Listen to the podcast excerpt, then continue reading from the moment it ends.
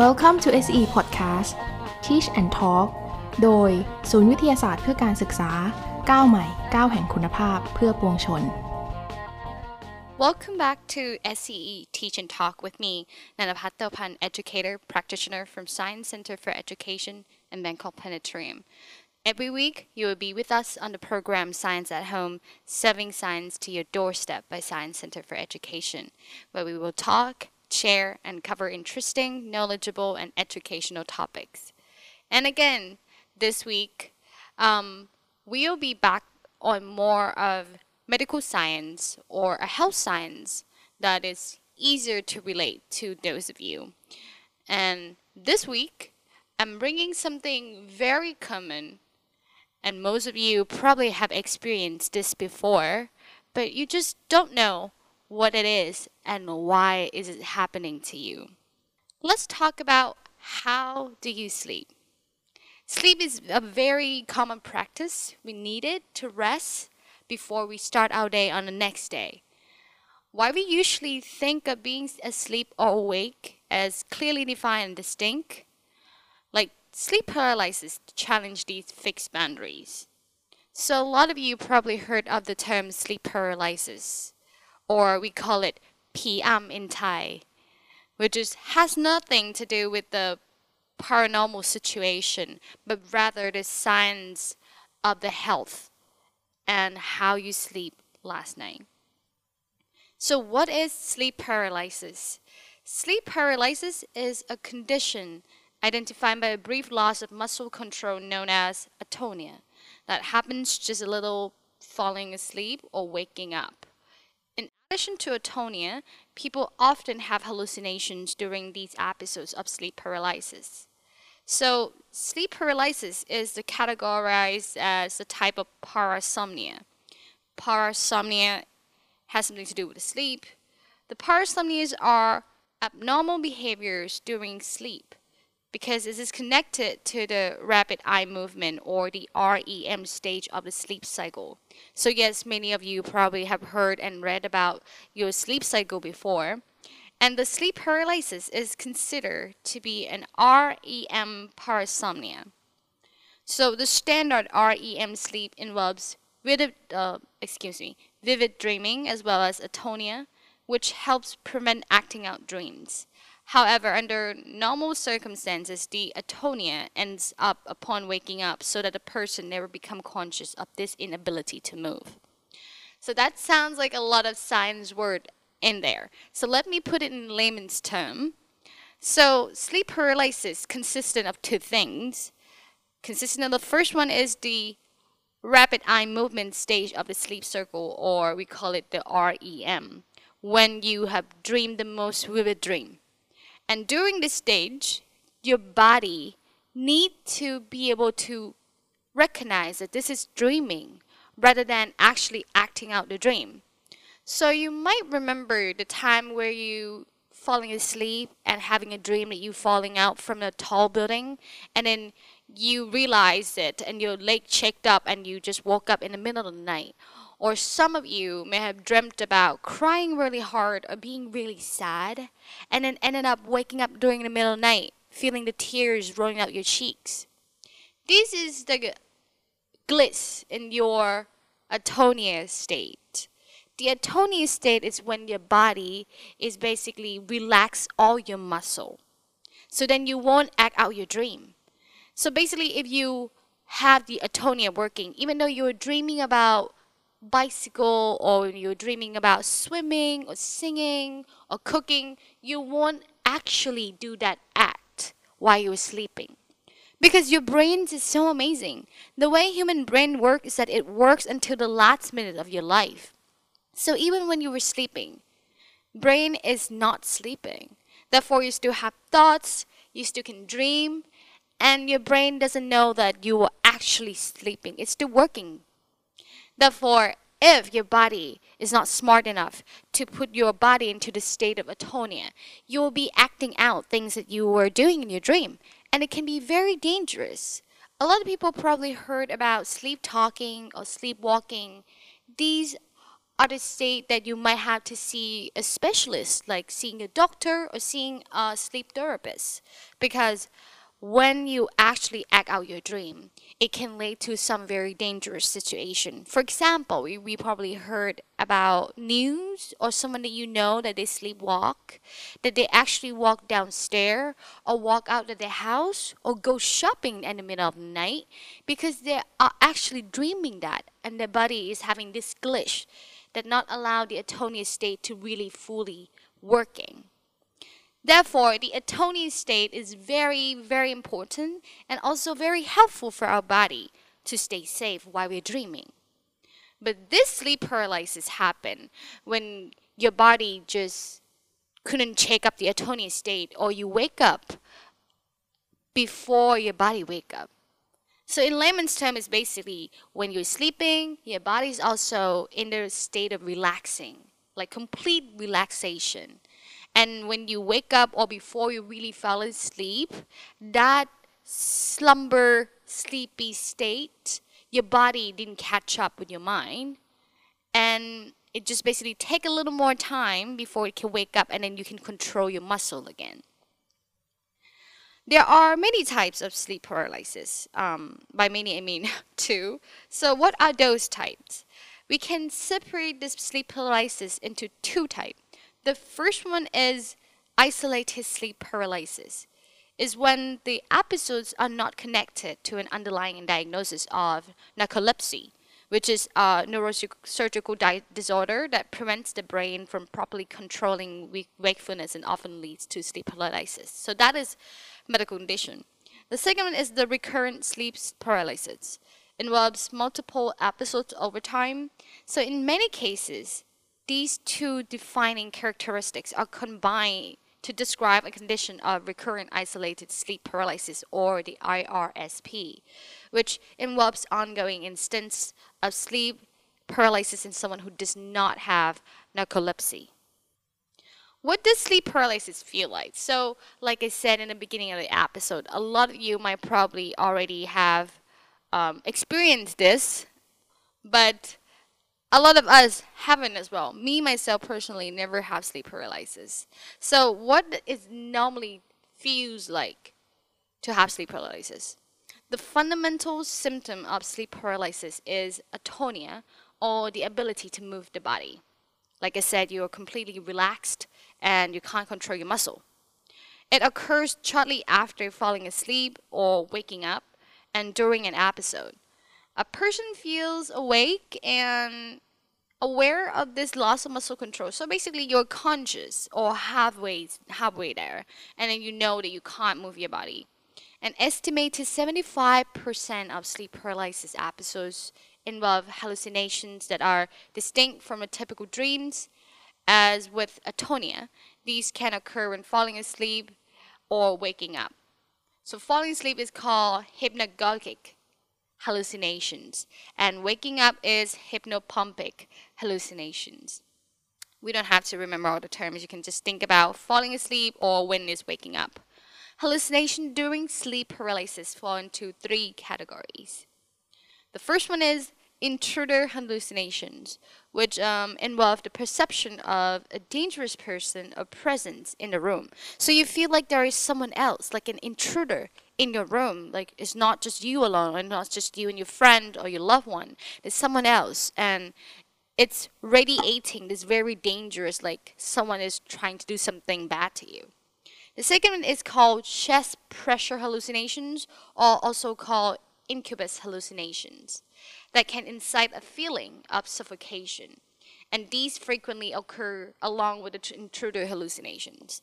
So it's basically you feel like you can't breathe, you felt like somebody's choking you, or you felt like somebody's sitting on you, you felt like you can't really grasp a breath. So it's a lot of chest pressure around your body, mostly on your chest and your around your neck. And these normally happen with the intruder hallucination. So these two hallucinations work hand in hand. You feel like there's someone in your room that's not supposed to be there. You feel they're present. You feel like there's some intruder inside your room. And then you feel like that person is choking you or sitting on your chest or trying to suffocate you. And the last type of hallucination is a pretty good one actually. It's called vestibular motor hallucinations or the VM hallucination, which include feelings of movement such as flying or the of body sensation. So you feel like you're very light, you feel like you leave your metaphysics body and just leave out your body and then you can look back. So it's very, very almost like a zen like, also like a meditated state, basically.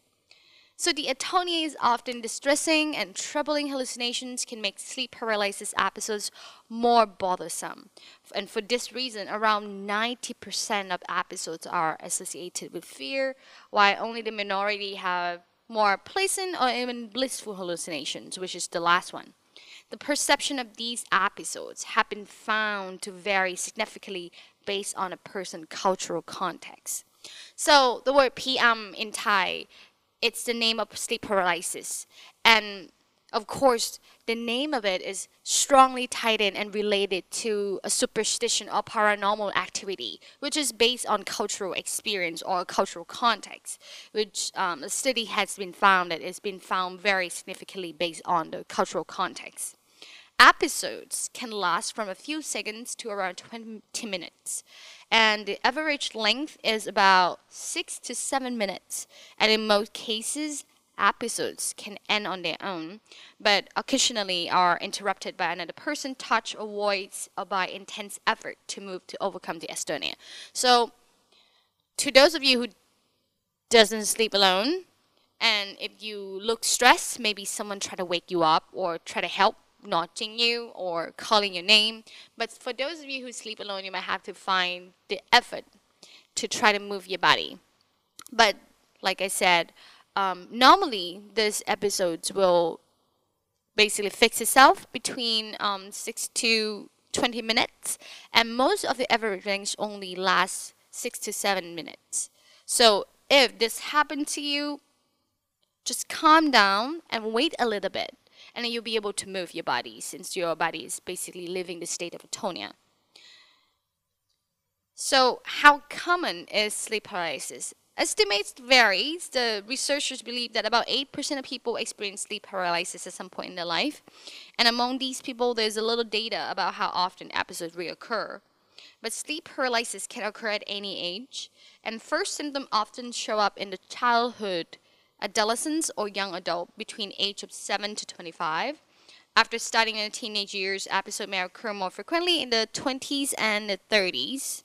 So this started they can start out pretty early and then pretty much you normally most of the case you will experience less of the sleep paralysis when you uh, pass your adolescence or your youngster years your teenage years and might occur again during your late 20s or early 30s so what's the cause of sleep paralysis? The exact cause of sleep paralysis is unknown. Studies have examined data to see what is the associated with the higher risk of sleep paralysis and have found um, quite a mixed result. So we can't really say for sure what is the cause of it. Based on the research, the researcher believe that multiple factors are involved in the provoking sleep paralysis. Uh, sleeping disorders and other sleeping problems have shown some of the strongest correlation with the isolated sleep paralysis and the higher rate of sleep paralysis in 38% in one study are reported by the people with obstructive sleep apnea or OSA, a sleep disorder of repeated lapse in breathing. So they're having difficult time in breathing when they sleep and they're reported to have more of sleep paralysis than others. But there are also insomnia symptoms like having a hard time falling asleep or excessive daytime sleepiness have been found to be associated with the sleep paralysis as well. Some people who have circadian rhythm are not aligned with their local day-night cycle, such as people that with a jet lag or shift workers or people with a higher risk of sleep paralysis, certain mental health conditions, or post-traumatic stress disorders or anxiety disorders. So basically, with people who have um, not a good routine of sleeping or not a good cycle or not having a really healthy rest will normally report it to have a higher risk of sleep paralysis. So is this a serious problem? For most people, sleep paralysis is not a serious problem and it is classified as a benign condition and usually does not happen frequently enough to cause significant health problems. However, an estimated 10% of people have more recurrent or bothersome episodes that make sleep paralysis especially distressing.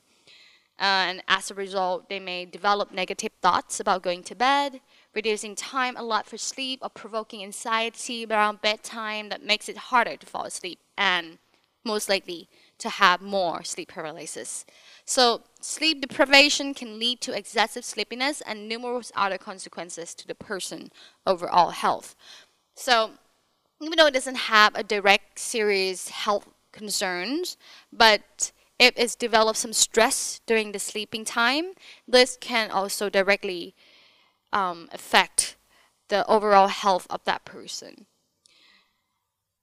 If you found yourself having a problem with sleep paralysis, there are some treatments, but um, First step in treating sleep paralysis is to talk with a doctor in order to identify and address underlying problems that may be contributing to the frequency and the severity of the episodes. For example, this could involve treatment for narcolepsy or steps to better manage sleep apnea. But overall, there is limited scientific evidence about the optimal treatment for sleep paralysis. Um, many people don't know that the condition is relatively common and use themselves as crazy or shameful after episodes. As a result, even just the acknowledgement and normalization of their symptoms by a doctor can be beneficial. But because of the connection of sleep paralysis and general sleeping problems, improving sleep hygiene is a very common focus in preventing sleep paralysis. Sleep hygienes refer to a person's bedroom setting and daily habits that influence sleep quality. So you need to focus on the quality of sleeping and resting. It's not always about how many hours you put in. It's also about your deep sleep cycle. Example of healthy sleep tips that can contribute to better sleep hygiene and a more consistent nightly rest include following the same schedule for going to bed and waking up every day, including on the weekend. So set the time for your sleeping routine that will be good for you, fit for your job, and you feel well rested. Second, keeping a set pre-bed routine that helps you get comfortable and relax. So if you have any ritual that get your head into that space before you're going to bed. For example, some people like to read, some people like to drink some chamomile tea, some people like to meditate, some people like to write journals. If you have a ritual or an activity that slow you down and help getting you into the mood of sleeping and relaxing, keep that. The third one is outfitting your bed with the best mattress and best pillow for your needs a lot of people sleep in different positions. Some people sleep on the side, some people sleep on the tummy, some people sleep on the stomach, some people sleep on the back. Whatever works for you. Find the best mattress that support you and your neck. Find the pillows that's comfortable, good blankets, um, perfect condition. Make sure that your bed is your safe haven to sleep. The fourth one is reducing assumption of alcohol and caffeine, especially in the morning. Of course, you know when you're going to go to bed because you're setting the routine for it. But you have to try. If you know that it's going to be, you know, an early night, please stop the consumption of alcohol, caffeine after 4 p.m., for example.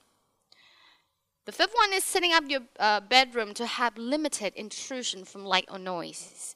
If you know that you are a light sleep, you need your room to be completely dark, get a dark out curtain. Um, if you know that you can't really sleep if there's a lot of noise, make sure that your room is soundproof. If not, get some earplugs, you know. Get yourself into that setting mode, quiet and dark, which is normally the most optimal state for a human to sleep. And the last one is putting away electronic devices, including your cell phones, for at least half an hour before going to bed. Like I said, put away your screen time and then do that ritual to get you into the mood. Drink some chamomile tea, drink some hot milk, write some journal, read some books, um, get your current out, get your earplugs. Or some, some of you might love listening to some relaxing music or classical music. Do so Do whatever you need to do to get yourself into that state and sleep. Never work, never eat on your bed. Your body needs to know and be able to distinguish this is time that you're going to rest, this is time you're going to sleep, and keep that routine, even on the weekend, so that you can get into that routine without having to remind yourself, and then you can get a full, well rest sleep. And this should help you fix the problem with your sleep hygiene and sleep paralysis. Well, I hope this episode helped a lot of you setting up your time and also help you setting up your mood and mindset into having a better and healthier sleep routine. Uh, unfortunately, our time is over today, but please don't forget to follow us for any updates and more information on www.sciplanet.org. Follow us on Facebook fan page, YouTube, ศูนย์วิทยาศาสตร์เพื่อการศึกษาท้องฟ้าจำลองกรุงเทพ Spotify, Google Podcast, Teach and Talk. And don't forget to tune in for the next week episode. And until then, I see you later. Thank you.